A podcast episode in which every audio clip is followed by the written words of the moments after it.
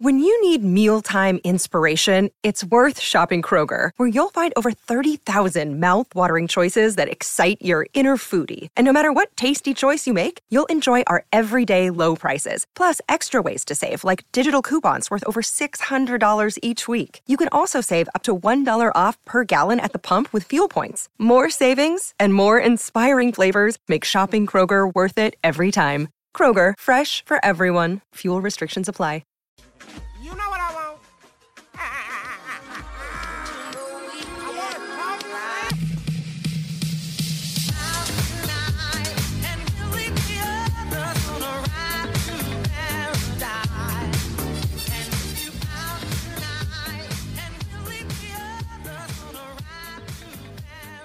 Hello and welcome to the Raptors Weekly Podcast. I'm your host, Samson Folk, and today a very special guest, one of my favorite people to have on.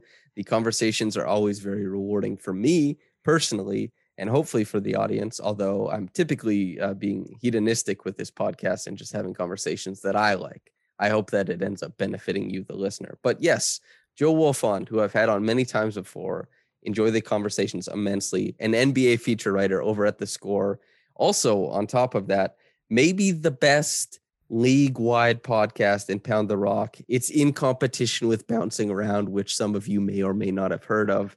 And on top of that, uh, of all the writers covering the Raptors, perhaps the closest to being on the Raptors 905, a 905 hopeful is what he's referred to himself as for many years now. Joe, how in the hell are you? I'm great, man. After that intro, uh, I, I appreciate the the kind words, and certainly being in the conversation with bouncing around is high praise. Um, and you know, the 905 tryout. Listen, maybe maybe I'll get out there for another tryout one of these days, but I uh, was was disappointed to not get a call back. I'll say that. We'll go together. We'll run two man actions, and we'll see where that gets us. How, how do you feel about that? Yeah, I mean, which end of the pick and roll would you prefer to play in that setup?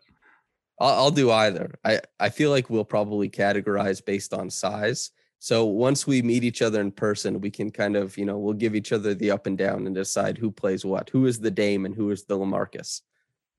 I will say I never like I, think I can set a decent screen, but I never figured out what to do with myself after that. Like the the the timing on the roll or the pop, I just could never get down. I would usually just end up.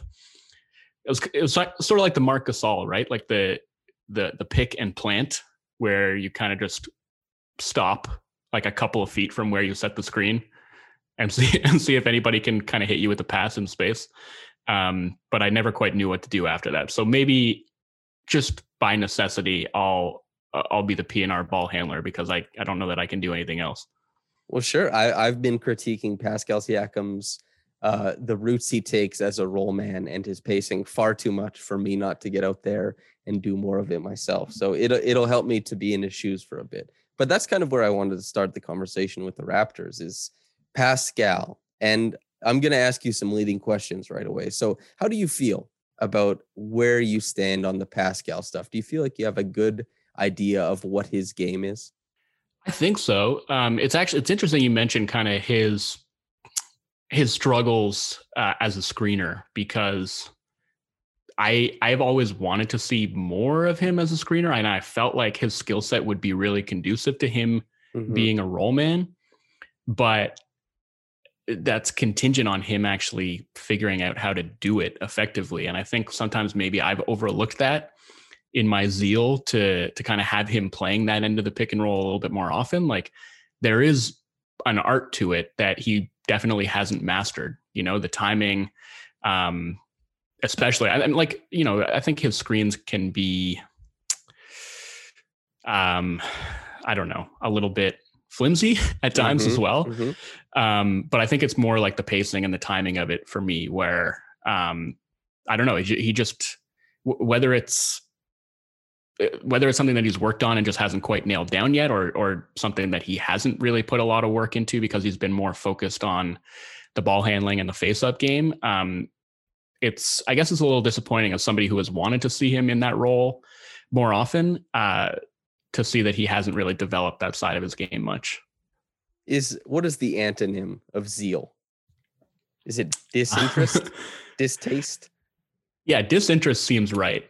Okay. Um, he he has a disinterest in screening and making con like he he could not care less. And I understand it from the point of view of well, he's been walking out there the past two and a half years, and the Raptors have been saying, isolate at a frequency that puts you in the top five in the NBA. And he's saying, Well, I guess I'll work on my bag, not Yeah. my screen craft. And so I understand it from that point of view. But I share the zeal with you, brother. We we are the zeal brothers when it comes to Pascal and screen setting. But uh, we maybe started out a bit harsh because I know we both really, really like Pascal and have both been, I think, exceedingly positive about his game relative to some of our peers in the media and certainly relative to the fan base. So, Pascal, what what are your cliff notes on his game, uh, maybe so far this year? Um, I think there there was definitely some choppiness in the first couple of games, but uh, that was to me completely expected. And I honestly think he, if anything, has probably surpassed my expectations because even in the the Brooklyn game, like the the Celtics game was kind of rough for everybody, including Pascal, but in the Brooklyn game, just from a process perspective, I really loved everything he was doing. I liked the aggressiveness with which he was getting into the post, um, whether it was dribbling himself into post ups or or ducking in. Like I, I just the shot diet was exactly what I would have wanted it to be, and he was missing some bunnies. Um, and maybe there was some stuff where the timing was a little a, a little bit off, and like the handle, I don't know, maybe. I, I was a, a tad bit disappointed with the handle last year as well. So it's not like it's a Mhm. new problem. Uh, it would be great to see him tighten that up. But, you know, given the fact that he doesn't have the tightest handle in the world, it's still pretty impressive that he can more or less get himself wherever he needs to go on the court, right? Um, and I think so far he's done that. I think the Raptors have done a pretty good job of getting him the ball on the move as well. Like they've had him um, sort of surveying his options and creating like uh, off of handoffs, off of pin downs, coming out of the corner where they're getting him into the middle of the floor. Uh, I think his his decision making in the middle of the floor has been really good, and that is that's where he's best, right? Like he's more of an inside out playmaker and even an inside in playmaker. Like his interior Mhm. passing is quite good as opposed to outside in. Like you're not going to see him make a ton Mhm. of the corner skips uh, or diming up cutters and passing them into layups necessarily. But once he gets into the middle, I think he's really good at assessing his options and making the right play. So I think all that's been positive. Um, it's I find it's like a little bit hard to judge defensively because with the Raptors scheme, it's very chaotic. And like unless you're really kind of breaking it down frame by frame, it, it can be tough to see who's really at fault when there's a breakdown. And I think the Raptors defense in general over the past few games has been kind of bad. And I think there are some plays that you could point to where he's been a, a culprit, but I, you know, I'm definitely not thinking that he's been a chief culprit by any means. Like I think he's been pretty fine at that end of the floor. But um, I mean, even he's talked about it uh, about just like his unfamiliarity playing with the guys that he's currently playing with, and people probably expect that that's going to manifest at the offensive end. But uh, especially with the way that the Raptors play defense, I would imagine that it manifests just as much, if not more so, at the defensive end of the floor. Mm-hmm. What you brought up with the outside in passing. If anybody listening watched the game uh, last night against the Pistons, Cade Cunningham basically like getting a screen in the middle of the floor, getting a pound dribble, and looking the tag man out Mhm. of the lane, and then finding Isaiah Stewart for a bucket like that. Like that's a terrific outside or outside in pass, and that's just stuff that Pascal has never really shown an inclination for. But the dump offs and particularly, you know, to reference our zeal for the pick and roll, like imagining Pascal fully wielding his, you know, his inclinations as a passer in the short roll seems like hell yeah. He he did have one classically Pascal bucket last night. I think it was the end one towards the end of the game. Sadiq Bey kind of crowded his space. He took the bump. He put up a little floater, and it was nothing but net. And so that was a super super positive thing because those shots seemed few and far between last year. It was such a removal from the dominance around the rim that he showcased in his ascent from most improved player to all NBA. It seemed like there was a magnet in the ball and a magnet in the rim for when he was around the bucket. And so a return to that would be cool. Scottie Barnes seems to have taken some of that. Uh, safe to say he's good though. He's a good player. He's a max player. And what I'm wondering about is the fit of all of this because with OG Anunoby, with Fred Van VanVleet, and we'll get the cap stuff out of the way early. Both those guys, everybody is asking for more, rightfully so. But you don't have to worry about how their contracts infringe upon roster construction because they can kind of, they're portable, they're scalable, particularly with their shooting and their defense, right? So you don't have to worry about that kind of stuff. And they're both on, I would say, being underpaid currently. They're they're on really high value contracts for the team. With Pascal, he would have to be performing very good consistently to he earns his contract, so I don't care. But just from a team building perspective, from a roster constructive perspective, there is some wondering if he is, I don't know, overlapping with Scottie and how does he affect Scottie's ascent and Scottie's you know, a development. And this is something I talked about with Lewis last week, where, you know, we were talking about Jaylen Brown and Jayson Tatum and how they grew differently because of the presence of one another and how that's almost a thing that's guaranteed to happen and how OG and mm. Pascal have also grown differently probably in some cases because of one another and how maybe that's something we don't look at enough. I'm curious what you think about how Scottie and Pascal and it certainly doesn't have to be bad. You can go full optimism with this, how they impact each other. I do think there's something to the fact that you pair two players like that together and I mean, I'll take it back I guess to what you were saying about uh, about Pascal his theoretical ability and I guess so far his practical inability to like weaponize what should be a pretty excellent skill set for like a short roller. And I think if he could do that, there would be a lot of interesting stuff, you know, high low stuff, um, snug and lay downs for sure. Yeah, that that you could run with him and Scottie. And you know, I think actually Scottie has himself looked pretty decent as a short roller so far. So maybe that is the role that he takes on and you have Pascal working on the ball or off the ball in those situations. Um, but yeah, I think maybe it's just like there there does seem to be a bit of a failure of imagination sometimes where people will see two players like that that are kind of similar and specifically two players that uh, don't have a ton of off-ball gravity or at least don't generate, you know, a, a five alarm fire type of threat as spot up shooters.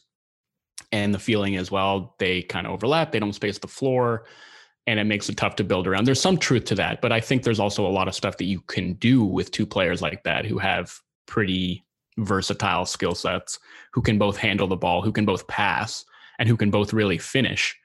Um, it's just going to mean constructing a different type of offense. And like, there's this, there's a real like stigma, or I, I feel like it's become pejorative, like the the idea of the dunker spot and somebody being there. It's like seen as a bad thing, and I feel like um, everything that's happened in Philly over the last few years has has poisoned the discourse about the dunker spot a little bit. um, and maybe like the way that the Bucks used it last year on their way to a championship has started to tilt that back. But like Scottie Barnes is really, really effective playing out of the dunker spot. Mm-hmm. Um, we see that on the offensive glass, the way that he can finish, and also the way that he moves around that space. Like there was a play that I highlighted in that Philly game where um, he was on the left block and uh, I think it was Fred and Precious who were running a pick and roll on the right side of the floor. And Precious was supposed to be the release valve. It didn't work out. Fred didn't make that pass. And like instantly, Scottie made that read and he uh, relocated like from the left side of the floor to the right to be that release valve and made a touch pass to Precious, who started to cut. And unfortunately, Precious dropped the pass. But I think like he has shown a, a real ability to make good use of that space. And so I think there's a lot you could do with him there and and Pascal on the floor, whether it's you know running the show. Um, it, it's just like he would have to spot up probably a little bit more than if he was playing next to like uh, a guy who who could space better than Scottie can space. But that doesn't mean that there is like an untenable fit there by any means. Um, but it does I mean, it it changes uh, the way that the rest of the of the roster has to look. I think in order for you to be effective, and I do, you know, you mentioned the cap stuff and and the challenges that that could lead to. I think my big concern about the Raptors right now, and I guess looking toward the future, is like the backcourt depth is pretty suboptimal, and how are you really going to fix that in such a way that um, that kind of pulls all these pieces together? Because right now, like the the extent to which that they're relying on Fred is um, Mm-hmm. I, that's just not going to work in the big picture. Yeah, that that is a really interesting um, point that you bring up. Is you know we can worry all we want about the wings and how they fit, but guard play is still pretty important in the league. And with Fred, you know, rightfully, uh, I think obj- uh, probably objectively at this point has been the Raptors' best player. Has been doing carry jobs night in and night out. Has just been phenomenal and punching above his weight in some categories that we just haven't seen before. Like shooting around 44% with his skill set, with his stature is like a Hall of Fame achievement. That is not easy to do at all. And the playmaking. I mean, given the type of, you know, rotations he creates from the defense and, you know, lack thereof, the fact that he's creating certain types of shots on certain volume is like incredible. So yeah, that is an interesting point is like how do they how do they change that? But I do like that you bring up that, yeah, it is an imaginative pairing, Scottie and Pascal, if it's going to work. And I think it's worth trying to figure out rather than trying to figure out, you know, I think a lot of people are thinking about, okay, this team in the future, because Raptors fans, I do think calibrate to championship style team building now, not good style team building, at least in like the platonic sense, if you know what I mean. You win a championship, you start to think, okay, how do we get a team that gets there guaranteed? And instead of, you know, for many years saying like, well, if we tweak, you know, DeMar and Kyle, we get like a DeMarre Carroll. Where does this team go? Can we take five games in the Eastern Conference Finals? Something to that, right? And it's really interesting to see how people will say like, okay, well, how do we maximize scottie now? And when in reality, I think you want to keep trying to maximize Fred, Pascal and OG currently and allow Scottie to grow kind of organically around those players because those are three unique skill sets that he'll continue to grow and work with. So I, I, do like that you bring up like imagination as far as that goes. Uh, do you have any ideas about shoring up the guard stuff? Is there anything you'd like to see from a team building or just get a guy perspective? I mean, yeah, it's I guess it's hard to do without delving into specifics and like various trade frameworks that I've thought about probably too much, but it's like what are your options? Your options are to go the the draft and develop route or to explore the trade market and you know for as much as I think the the fit between their current you know what I would consider to be their their four man core right now in Fred OG, Pascal, and Scottie, I certainly think that it, it could reach a point where to fully maximize the talent on hand, they feel like one of those forwards, and I don't think it's going to be Scottie. Uh, so, you know, between OG and Pascal, it might get to the point where it makes sense to trade one of those guys for preferably an all star caliber guard, one who can play with the ball in his hands, play off the ball as well. Because I think it's really, really meaningful that Fred has taken the strides that he has taken as a ball in hand guard. Because that, I think there was probably a time where I was, you know, maybe not even that long ago, where I was looking at this roster thinking what we need is a, real primary initiator to bump Fred back into his natural role as like an off guard. And I don't think that's necessarily the case anymore. I think it would help to have a guy who could spell Fred as a as a primary creator for sure, but not to the extent that like you want Fred to be operating more as like a full-time shooting guard. I think it's it can be the type of player who shares that responsibility, but it is more or less inter- interchangeable. Um, you know, in in kind of the way that Kyle and Fred were, but I don't think, you know, at this point, given the strides that Fred's made, I don't think it even needs to be a player who um, brings the same level of playmaking that Kyle does for it to work. I just think there needs to be, I do think they need more ball handling. Um, and I guess like you would want a player who in the half court can really puncture a defense. I feel like that is what the team is missing more than anything because yes, OG and Pascal can make stuff happen out of the post. That's a, a fine way to initiate possessions and to generate advantages and good shots. But in yeah, it, it's just tough to do that like in high leverage spots. And obviously, like I, I think you know, you look at the Raptors offense this year, it's like ahead of where their defense is at. I think they're 11th in offensive efficiency now. Um, but that is driven very, very much by like their transition play. And if you look at the half court, last time I checked, they were bottom five in the league. I think that's probably come up since the Pistons game, but they were they were 26th in the league in half court offense before that.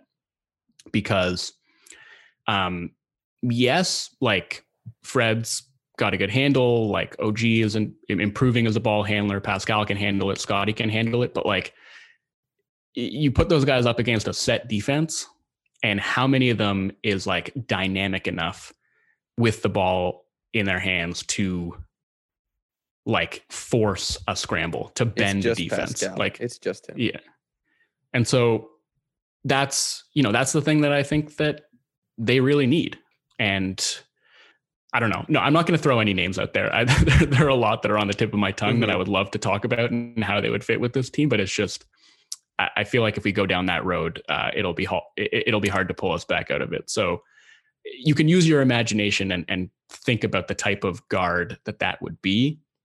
Um, you know, maybe one of them currently playing in Sacramento, uh, or perhaps one that the Raptors had a chance to acquire at last year's trade deadline, like somebody like that, um, who who is really able to uh, to create meaningful advantages off the bounce.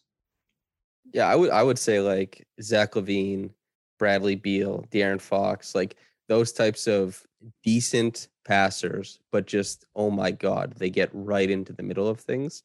And I'm not saying any of those guys end up on the Raptors, but there's a quite a few different guards that would help alleviate some of this stuff and particularly fit well next to uh Fred.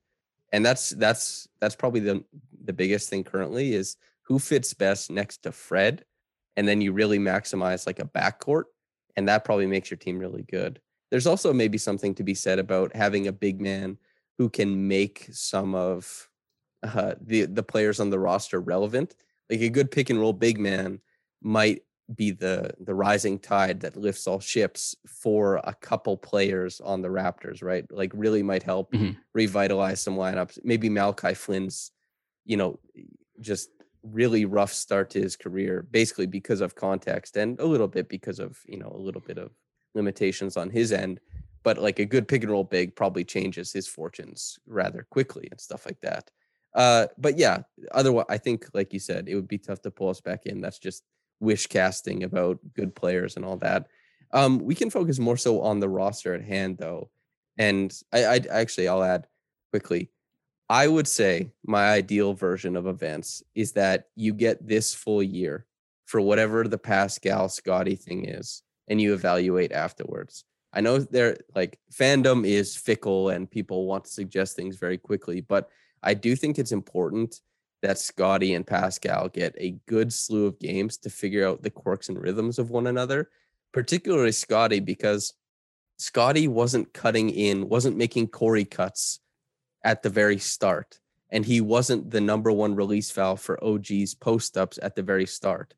But playing next to OG and his post up initiation, this is something that Scottie picked up on. And Scottie's ability to kind of be a chameleon, as you, you know, kind of laid out earlier, that could prove to be very beneficial next to Pascal, who, as of right now, is the best quote unquote advantage creator on the roster. So I would just love them to have a full year, see what intriguing things come of that, and then you know start to evaluate for for anybody who cared what I thought. But you wrote this big piece on uh, winning the possession battle, and I know it, recent events have kind of like taken the wind out of the sails of that. But you talked to Nick Nurse about it, and he talked about this is something we're looking to do. We know that the winning percentage goes up the more possessions you get, and if you win that, what made you start looking into this, and what's the most intriguing thing that came out of it?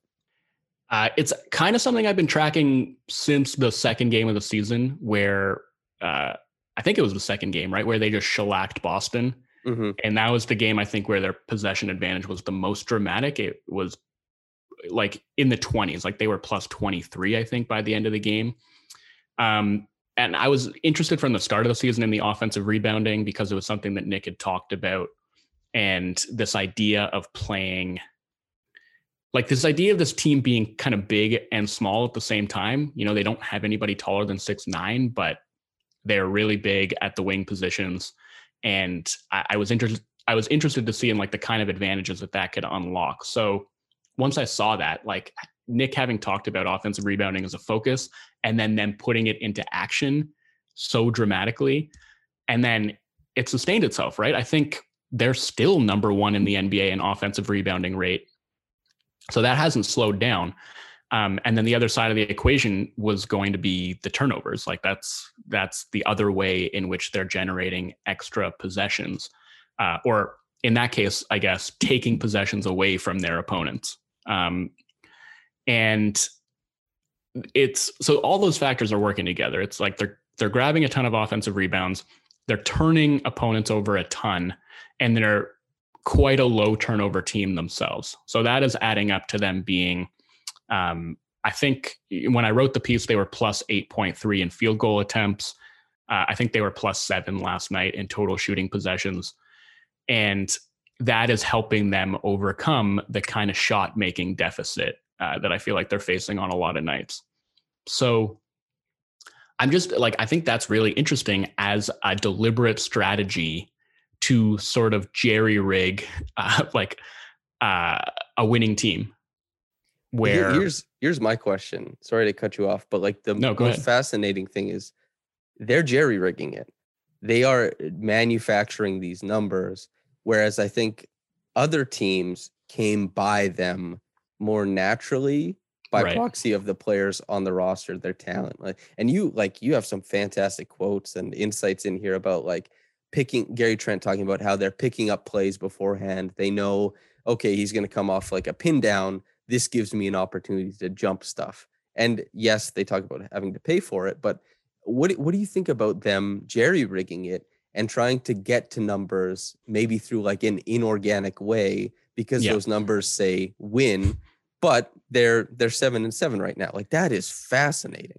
Yeah, and, and I mean Nick even acknowledged it's like okay, well we're we're winning the possession bot battle by you know they're actually exceeding the the number that that he had kind of set as a benchmark, which was plus Mhm. five. But there's probably stuff that's going the other way, maybe as a result of some of the things that we're doing. And um, I think like I, I can't remember like th- there was a discourse in hockey like a, a couple years back where like the, the analytics were suggesting that just like taking a lot of shots was correlating with winning and so there was this rise in teams just sort of like trying to like fire more shots toward the goal. And like it started to tilt the other way because the process behind it had changed where it wasn't coming organically and they were forcing stuff. And like the, the quality of of of scoring chances was being diminished.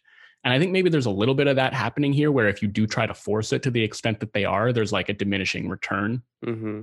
And so that's why you know I, I asked about and wrote about some of the downsides where like they steal hunt more than probably any team I've watched this season, and that leads to them getting a lot of steals, but it also leads to them getting burned uh, on the times that they whiff. And I think we've seen a lot of that lately for sure. Um, Gary probably being the the biggest offender, but like OG is gambling more than I've ever seen him gamble before Mm-hmm. and even Fred, we've seen, I think, gamble and get burned for it. So, like, that's part of the way that um, we're seeing it come back to bite them a bit. And I'm, you know, even just talking about the defensive process as a whole, I've advocated for them scaling it back just in terms of the sheer aggressiveness. Um, the I mean, I mean, you talked with Lewis on your last episode about why you feel like they are so aggressive about sending the help from the corner, um, and the need to provide some some supplemental rim protection because they don't really have a traditional rim protector, but also because um, you know forcing missed layups tends to be the best way to create transition chances. they need in some ways to play that kind of defense to get their transition offense going. It's like their their offensive limitations are almost boxing them into playing this style Mhm. of defense. And I think that's really interesting. You know, like do they have a choice? like if they Yeah. weren't playing the style of defense, would they be able to survive? Because I mentioned, you know, 26th and half court offense. Like what's that going to look like if they're not creating these these open court opportunities? So I think I'm I'm interested to see moving forward. Like, does any of that normalize? Like, are they striking maybe a healthier balance? Because the the thing that's working the best right now is the extent to which they're crashing the glass and not getting burned in defensive transition. Totally. Like, um, number one in limiting opponent transition opportunities while still being number one in offensive rebound rate. That is remarkable. this i'm I, I was so happy you wrote this piece a because it's fantastic b because nick nurse's takes on why they lost to brooklyn and dallas were almost like word for word what i got on the reaction podcast and, and said so i'm like well uh, you know i'm basically an nba coach at this point but do you do you play video games at all I don't. Okay, well, there's something called a skill tree. And basically it's where you allocate your points into different genres of skills. So like, you know, there's perception, there's luck. There, of, of course you can calculate luck in a video game, right? There's perception, there's luck, there's intelligence, there's all this kind of stuff. And the Raptors I think are the starkest example of skill tree basketball in the NBA because this team obviously and Nick Nurse are so maniacally trying to win despite very clear limitations on the roster that they are trying to skill tree their way into winning basketball. That to me that is fascinating because the NBA typically it's like you know there's not that much variance to the way that teams play. A lot of teams play very similarly and some have the best players so that's those players execute that style the best way. The Raptors are like we just don't have the players. Fred VanVleet has made significant strides as a pick and roll creator, of course, and good for him. But he's still, if he's anything, he's above average and like barely cutting it. They look at their team and say, We can't run the most popular play in the NBA that is a hallmark of the best teams. What the hell do we do here? So, yes, there's some clever and quality drawn up set plays. They sprint and handoff, sprint and handoff, sprint and handoff, try and create something from nothing. But they also decided, why don't we just change everything defensively and see if we can shore up the offense? Because they understood, well, we have to score. We can defend as well as we like, but we have to score. It, it is fascinating to me. One of the most intriguing things I've seen on a basketball court in years. And of course, that comes with the caveat of every fan looking onward and saying, why are we allowing so many corner threes, especially after you know NBA media has fetishized the corner three and even to the point where it gets on like inside the NBA, right? That's when you know something's gone mainstream. And as you point out in your piece, the Raptors are actually pretty lucky, pretty fortunate on those shots so far this year. But it just looks so unorthodox because they're allowing the very thing that the NBA and NBA media has said, don't allow this and the, a- a bunch of offenses, you know, show it to Haralabob for putting the the spacing boxes on the court, right? When the Mavericks practice, you sit here. This is the best place to be when you're spacing out the floor, that stuff. And the Raptors said, the very thing the Mavericks want, that's what we'll give. We're trying to do something different. I, I'm not even asking a question. I'm just exasperated. I'm just like, wow, this is crazy to me. Yeah, and I think it's you know, the, I guess another in just sort of watching the Raptors and, and trying to figure out how the offensive rebounding thing was working, I think there was like another example of okay, your team is built in such a fashion. Here is the limiting factor. How do you turn that into an advantage? And I think, you know, one thing I found is like pretty much every Raptors possession, there's three guys b- below the free throw line, sometimes four. And this is a team that shoots fewer above the break threes, I think, than all but two other teams. So they're not scaring teams from above the break.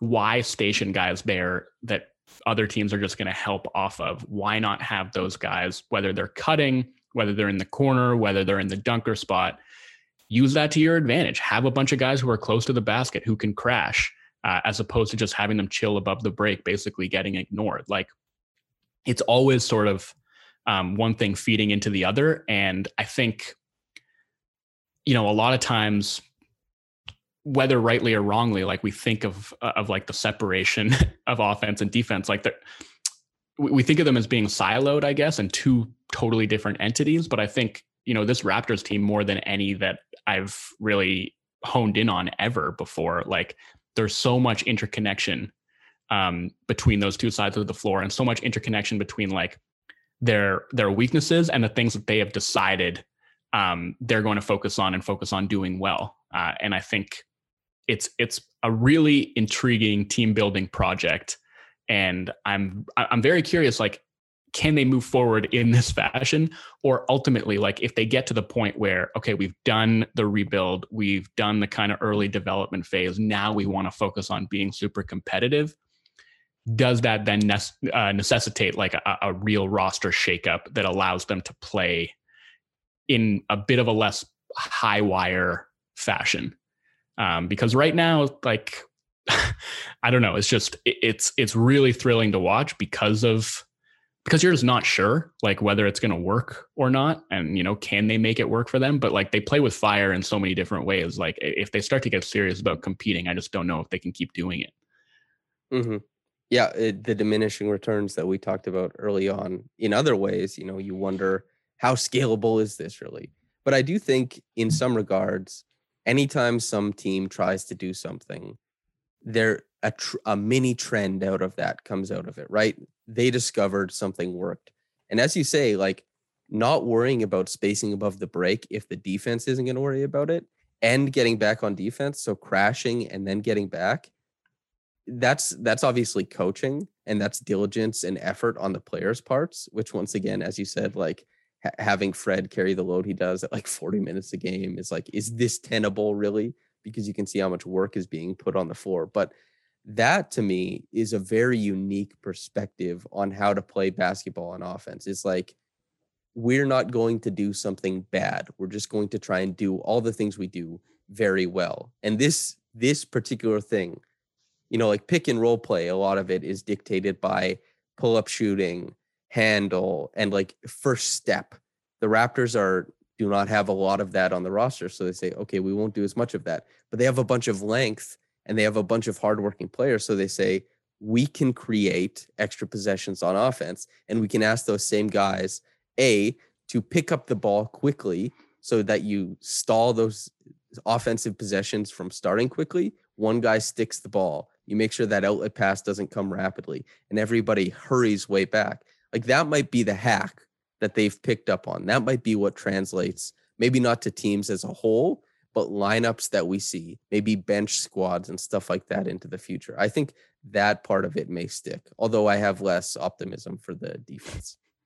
Uh, yeah. And then again, like with that, and something I asked uh, Precious Achiuwa about, Precious is like, his defensive transition numbers are like the best on the team, which I feel like Precious really needs a win right now. So let's give him that. um, like they they defend way better in transition with him on the floor, and um, he kind of acknowledged that the the def- defensive versatility essentially allows them to cross match in a way that makes mm-hmm. transition defense tenable for them in a way that it might not be for some other teams, right? Like anybody who's running back and kind of just grab the nearest open guy um, and maybe they need to fix the matchups from there. Maybe once the defense gets set, they can execute a scram, but they feel pretty comfortable with any matchup that they wind up with in transition. And that is maybe something that's really helping them when uh, when they're crashing and missing.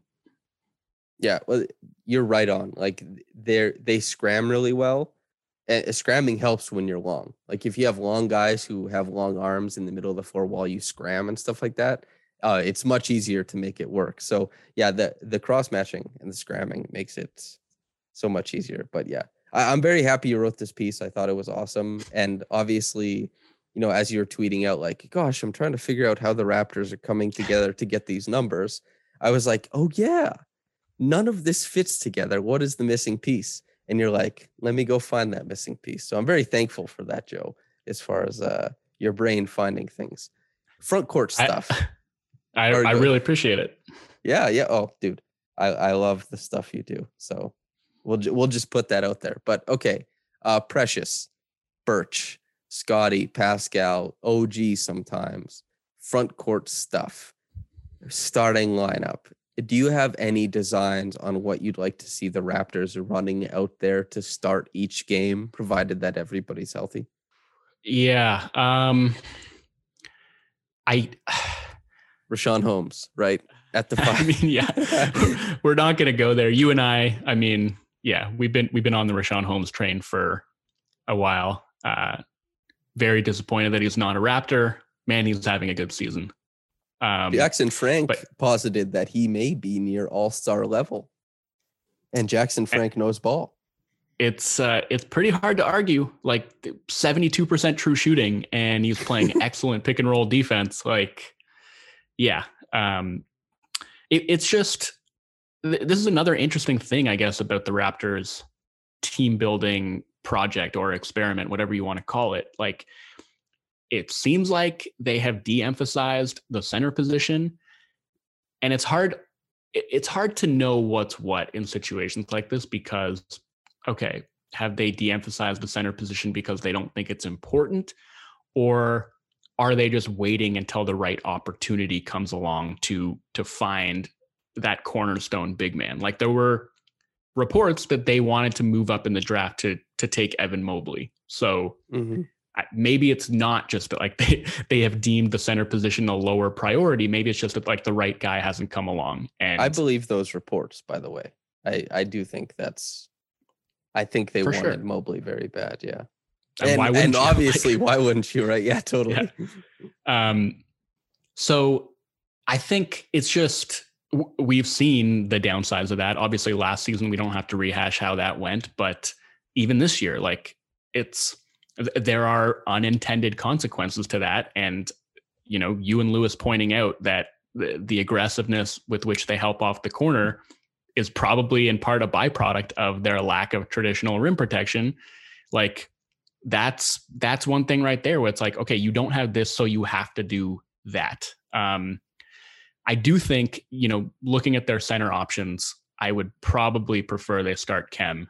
Um i think we saw last night the limits of the small ball lineups and it's like there are there are centers in the league that are going to do worse things to you than what isaiah stewart did last night. And Isaiah Stewart really had his way with the Raptors front line. So um, I don't know if, if like he, he's still maybe not 100% because he didn't really factor into that game very much. I think he played, what did he play, 15, 16 minutes Yeah. uh, and wasn't especially effective when he was out there.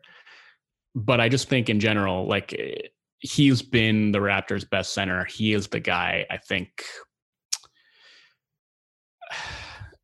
I I guess I don't know. Maybe maybe you'd have a, a different perspective on this. Defensively, I think he's been better than Precious, but to me, the the golf has been significantly greater at the offensive end. Like he can be an actual release valve, uh, and we've seen a lot of him kind of like cutting into open space. It's not necessarily always on the roll, but um, just sort of flashing like toward the free throw line and his ability to hit push shots uh, and just make the defense pay in some type of way for ignoring him is something that we haven't really seen Precious do at all this season. Like in in that game against the Sixers, I think uh, like Andre Drummond was an absolute menace at the rim, and for the most part, it was because he was like completely ignoring Precious, like just roving off of him and getting away with it time after time after time. So, um, I just yeah, like I think that that Birch ought to be the guy who is starting.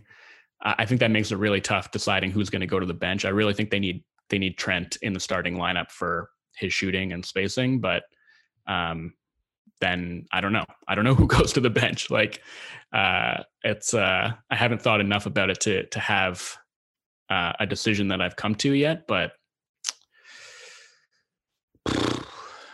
Tough. Yeah. really Well, I- tough. And this, yeah, go ahead. Well, I was just gonna say, uh, by the way, like as somebody who had qualms about Gary Trent um, headed into the season, although I I haven't been wrong about any of my uh, as far as my projections of where his offense would be and that kind of stuff. he's he's completely blown the doors off of the defensive stuff. And I think, yes, he's a highlight defender to some degree, but he's still, you know, very, very valuable as well. So like credit to Gary Trent on just having, you know, a wonderful start to the year, of course. But when we talk about Precious and how there's significant drawbacks to him offensively, I think that's true. Sometimes people focus on the defensive end because I I don't understand why, but I think people always default to just saying big suck at defense. And I mm-hmm. think that's just messaging and media after hearing so much stuff for so long. But it's the offensive end. Precious has no idea how to interpret space. Like, and you can see Pascal as a guy who sometimes it seems like he's wandering on offense because he's just waiting for his turn to have the ball so he can create. You understand that a little bit. But Precious is a guy who will be involved in an action and will just walk over to another teammate. Like he he'll just be walking around the court, no idea how to cut into space, no idea how to find shots for himself as an off-ball guy. And so that's very limiting. And we talked about, you know, okay, how does Pascal and Scottie as a 10 project? Because there's an overlap in skills there. And this is the number four overall pick in a very good draft and a former all NBA player who the route to all NBA may be difficult, but the route to all star status probably isn't that difficult for Pascal. If we're worrying about those guys having skills overlap, Precious, what he's shown as a ceiling guy offensively, those skills overlap with both those guys too, except they're just coming at a way worse position than both of the aforementioned players. But defensively, I mean, he's the best rim protector on the Raptors currently. The numbers are really kind to him there. Although the Raptors don't allow a ton at the rim. That's just not their scheme. So you wonder like in volume and in effectiveness, like what is the end goal there? And then of course there's some people who would respond like you have to think about the future when you play Precious. You just want to give him minutes and let him figure it out. But at the end of the day, I do think I'm I'm on the Birch train as well because I don't think it's tenable to ask Pascal and OG to just end Scottie to go and get murdered every night by the big men of the league because there's a lot of big guys. And uh, I think Khem would help out with that immensely. Yeah, future be damned. I think you you just keep playing good players and then hope that the younger guys uh, hashtag get good or something like that. Yeah, I think if if the team was no good this season and there was really no hope of them competing for a playoff spot or even a play-in spot, then I would maybe understand that a little bit more. But I think this team is good enough that they deserve to be given the best chance to win every night, and I do think that that involves starting Birch at least when he's you know back up to hundred um, percent. Because, like you mentioned, at the offensive end, it's just uh, yeah, Precious just he gets in people's way. Like that's just a reality. Uh, the feel just isn't quite there yet. Um, but but I'm glad you pointed out his rim protection. And actually, I think def- as a defensive rebounder, he's been pretty good. Uh, mm-hmm. Also, you know, given that he is a little bit undersized as a center and more slender of frame than Birch is, I think he's been pretty good on the defensive glass. Um, but you know, to your point, yeah, the, the Raptors don't allow a ton at the rim, and so I guess you wonder, okay, if that's the scheme, then does it matter? Like, do you want to be leaning toward the better rim protector if you're already doing your damnedest to suppress the number of attempts that you're giving up at the rim? Um, I, that's like an interesting trend in general, I think, because I noticed the same thing when I was writing about Miami. Uh, and it's the same thing that's happening with Golden State's defense right now, where these teams that have you know the Warriors are in the same boat where I don't think they have anyone taller than, uh, or I guess Bjelica, but he's not really a traditional rim protector. He's also Miami the goat. starts. yeah, um, Miami starts Bam, uh, who is a great defender, but he's not a great defender because he's a great rim protector. He's a great defender because he can switch out onto anybody. He's got um, incredible lateral mobility, but as a rim protector, like his numbers are actually quite subpar. So both those teams uh, are doing the same thing that the Raptors are doing, which is um, they are just focusing on rim suppression. And okay, we don't have the rim protection, so we're just not going to let you shoot there. Uh, and Miami, just like Toronto, is giving up an absolute boatload of threes, but that's the trade-off that they they have accepted for uh, not letting teams get into the paint. This is this is a great conversation for somebody to listen to. If their perception of defense in this day and age is that the nobody plays defense anymore, defense is so complex now. It's so smart. Defense is great in the NBA now. Like the the decisions that offenses make, defenses have to make are so difficult. Offensive players are so good now that defenses are in like this constant t- tight wire act. I just defense in the NBA in this day and age is fascinating to me. And for all the points that you laid out is like what are the trade-offs? And you know, teams get even more like uh what would the term be? Granule with the trade-offs. They're like, okay, if you know, in this side, if it's like second side action, this is what we're doing here. If it's this certain shooter here, we're going to top block and we're going to ask our big to drop low and like all this kind of stuff. And it's it's it's so complex and it's so intelligent. I I love defense right now. It's awesome. Yeah, I couldn't agree more. I think. Um, I mean, I, ne- I never bought into this idea that people don't play defense anymore. I really just think it's. How does James Harden way- score 37 a game if defense doesn't matter, bro? Okay.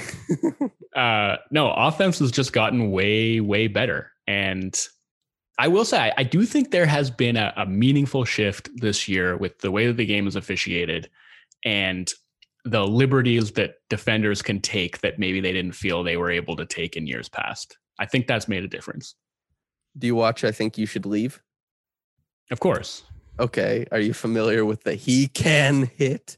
yeah yes it's uh, That's- just a, a, like an analogy for this nba season as a whole i guess Yeah, well that's that's something I haven't really I talked about it a little bit on the episode with Lewis, but like this Raptors team benefits greatly from the new whistle. I will say that much. They benefit greatly from the new whistle. they can hit They can hit. They can hit all the day they want. Yeah.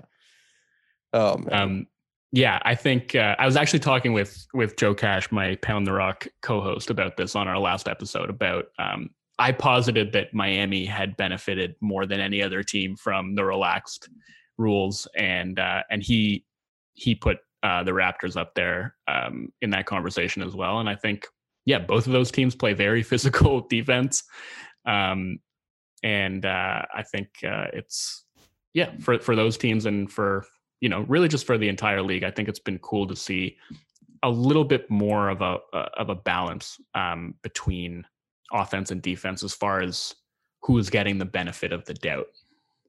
you could you could be like I know I know a particularly uh funny Hawks fan and you could you could make a lot of jokes at Trae Young's expense and the whistle relative last year to this year. Although it's it's mostly related to Capela not being, you know, the incredible monster during the playoff run that he that he was last year and for the second half of the season for that matter. But uh yeah, the I I like the new whistle.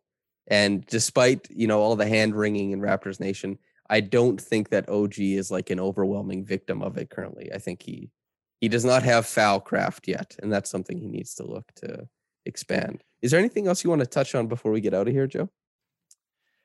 I'm curious. I know. I mean, I listen to your pod a lot, so I know you've been really high yeah. on OG's on OG's defense this year, and I feel like I don't quite share that opinion. So I'm wondering if maybe you can talk me into OG having been, you know, an all defensive caliber defender this year, because I think by his standards, he's actually been disappointing this season, and I don't know if I would necessarily even advocate for him to be, you know, if the season were to end today, which is stupid, it's been whatever 13, 14 games, but like I don't think he would necessarily be in that mix. And uh, I'm curious what you have seen from him that makes you feel like he has still been at that top, top level as far as wing defense goes.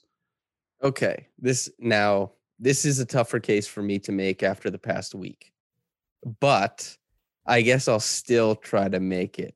The Brooklyn game where OG guarded Griffin, KD, and Harden all in the same Chicago action is probably and that extrapolated across a, a lot of the two man and three man actions that he's involved in. I think there's a lot of things that NBA teams like to do. You know, they're staples of, of NBA offenses, right? Like these very simple little actions that teams run all the time. Pistol, uh, Chicago, Miami, like just three man or two man actions that are super easy. And OG, I feel like with his ability to switch and his point of attack defense, complicates all the smallest actions that teams are running. And I see him quite routinely do this to great effect. And not only it doesn't always end up with him as a steal or with a stop, but I find that A, he is able to turn defense into offense in in a very very good way and his true shooting percentage thanks him for that uh, the the dunks are helping a lot and his ability to get out and run um, with other players after he creates the initial like bobble from a player because he's attacking them and i still feel like he's hunting handles like in in isolation defense despite getting got uh, he got got by Cade last night, and sheesh, that was a nice move by Cade. That the Yeah. the cross cross, like he went he went to his right, then he went to his left, then he finished with his left. It was so nasty. Um, OG got got, but I still think he's able to suppress shots. And anytime OG has a bad turn of defense, I typically find myself attributing it to shot making a lot of the time. And I don't find him getting beat all that often. Although, if you were to say currently, like you don't want him on an all defense team, I, I don't think I'd fight you on that. Uh, the past few games haven't been super great for the OG as the world's best defender agenda. Although Right. his ability to complicate the easy things that NBA offenses just kind of want to walk through to get to easy baskets and stuff like that, that is my biggest thing for him. And I think that dials up according to the game. But maybe we've reached the part of his career where he starts to dial and undial accordingly, which maybe wasn't the case prior. Right. Yeah. So I had, I guess, maybe a couple theories about this. I mean, one is the simple one, which is just just that like he has scaled up his offensive workload A lot of and step that backs. Tough. and that tends to come with a corresponding dip at the defensive end. But, you know, I think to me, I feel like there have been more like uncharacteristically bad fouls this year than years past. But, but even more than that, I just, and I know with OG, it's always been about the on ball defense. Uh, Off ball defense has never really been his specialty. But I think like th- there's been a lot of off ball mistakes that I've kind of tracked where um, you know, you mentioned like Cade's manipulation, not even talking about the one-on-one stuff where he scored on OG, but like uh, looking off um, the tag man. And like that happened a couple times to OG where he got totally hoodwinked. And I, I wonder if maybe, because I feel like this happened to Kawhi a little bit too, after, you know, he had established his reputation as being maybe the best one-on-one defender in the league a few years back, where teams just sort of stopped trying to do that. Like they just made a point of avoiding him. And I feel like maybe teams are like making more of a point of making OG defend off ball and just not involving him in action. And I feel like that is potentially part of the reason that um, there's been that slippage is like he's not really getting as many opportunities to do the thing that he does best on defense. Like teams are kind of picking at his weaknesses and and veering away from his strengths. And or um, maybe maybe the two best things as far as um I think he's great as the low man in help side. But as we talked about, the Raptors aren't as interested in these hard rotations from help side defenders. They want to pull from the strong side and make sure that that help side rotation doesn't come out. And he like that was part of his ascension as an all NBA level defender was that he was way better guarding the rim and help side than any wing should be and that helped also validate uh, what the Raptors were running defensively against the Celtics in that series uh, that went seven as well. So that's really interesting.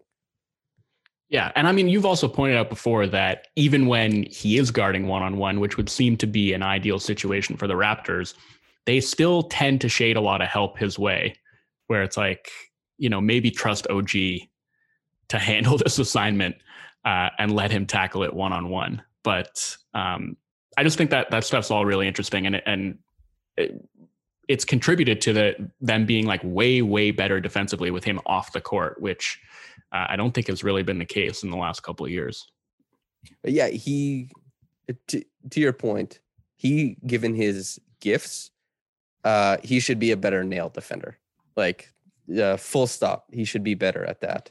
And uh, yeah, maybe maybe a slight weakness defensively that teams have found, or maybe it's just a, a tough run of play and uh, correlated with that that shooting. Well, the uptick in usage on the other end. Post ups are like, you know, they're a grading type of offense to go into. I, I've heard. So uh, yeah, that that's very interesting that you bring that up though. Um, I would be more bullish if the last week of defense hadn't happened, but uh, I'm perfectly happy to just sit on my hands and say, yeah, uh, as far as uh, OG being like less than uh, we've seen in the past defensively.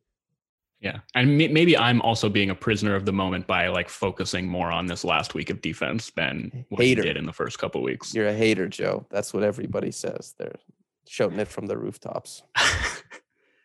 Emma Emma Brown will be distraught. I was gonna say, I hope she's not listening to this. I think she'll listen. Bad news bears for you. Uh, yeah.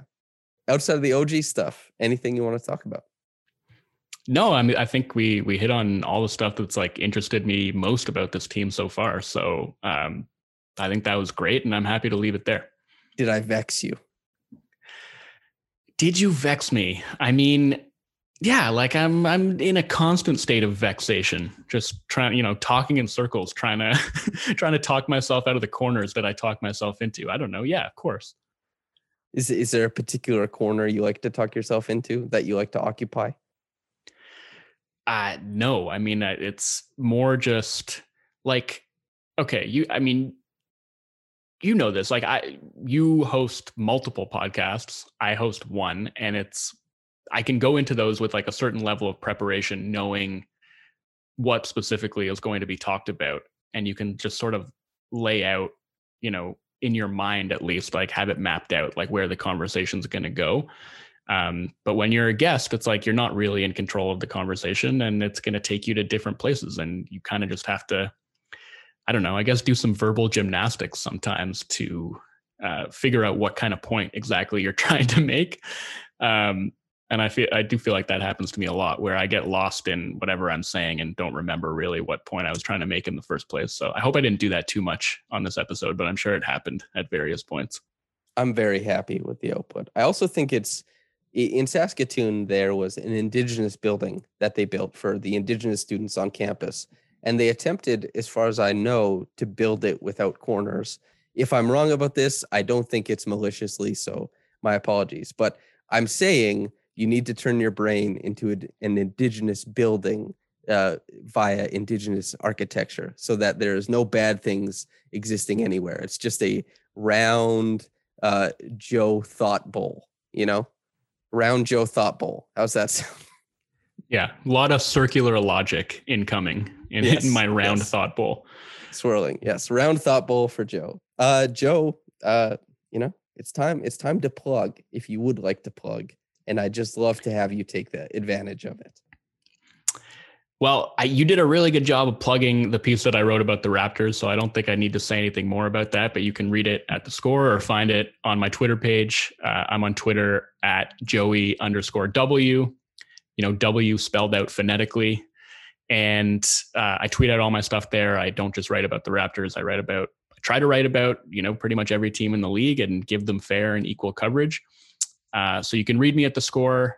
You can follow me on Twitter, and uh, it would be great if you are interested uh, to uh, listen to my podcast, my general NBA podcast with Joseph Casciaro. It's called Pound the Rock. We put that out once a week. And yeah, listen, subscribe if you are so inclined. Uh, listener, I will also say Joe does a fantastic job covering the league. But before you get into his stuff, you should know his Pacers fixation, I fear, may turn into a Cavs fixation. Just kind of kind of trying to chart the projection of his work. I think that may be likely. Uh, what do you think about that, Joe? Yeah, I mean they do sort of fit the bill the bill as this like you know small market midwestern team that's on the upswing right now with a really exciting young big man. Um, And, and, I Garland. did, you, yeah, Garland's Garland's really fun, but I just uh, man, they're I love their front court experiment, and it, I think it's super cool that it's working as well as it has been so far. I've long been a fan of Jarrett Allen, so it's great to see him thriving.